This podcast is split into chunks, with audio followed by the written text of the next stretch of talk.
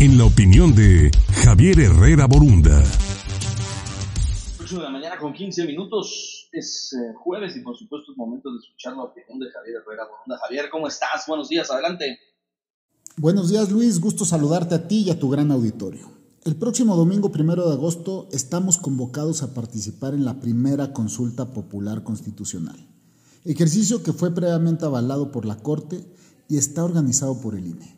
Una consulta popular es un instrumento de la llamada democracia participativa, en donde la ciudadanía tiene la oportunidad de manifestarse sobre aspectos relevantes de las políticas públicas.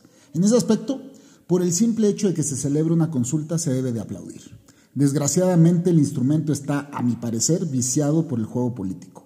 Aunque existe una campaña propagandística fuerte diciendo que la consulta es para ver si se enjuicia o no a los expresidentes, la pregunta modificada y avalada por la Corte dista mucho de esa intención. El máximo tribunal dijo que incluir a personas en concreto en la consulta era inquisitorial, por lo que modificó e hizo un verdadero galimatías de la pregunta que pocos realmente entienden. La comunidad académica, diversos especialistas han alegado sobre la ambigüedad de la pregunta.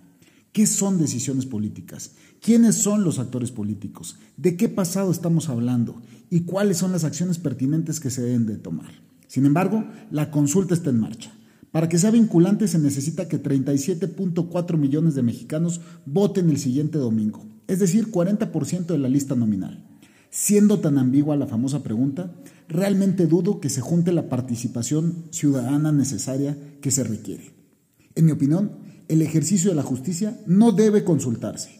El monopolio de la acción penal pertenece a la Fiscalía. Si se tiene elementos, se debe de actuar y punto. Soy Javier Herrera. Los dejo con un gran saludo. Muchas gracias.